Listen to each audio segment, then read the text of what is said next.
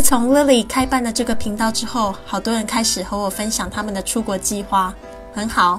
但是呢，你不要去了不想回家哦。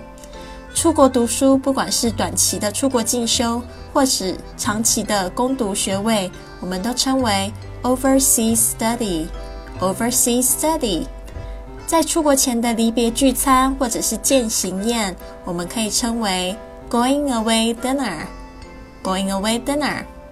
一方面见个面聚聚，一方面祝朋友顺利。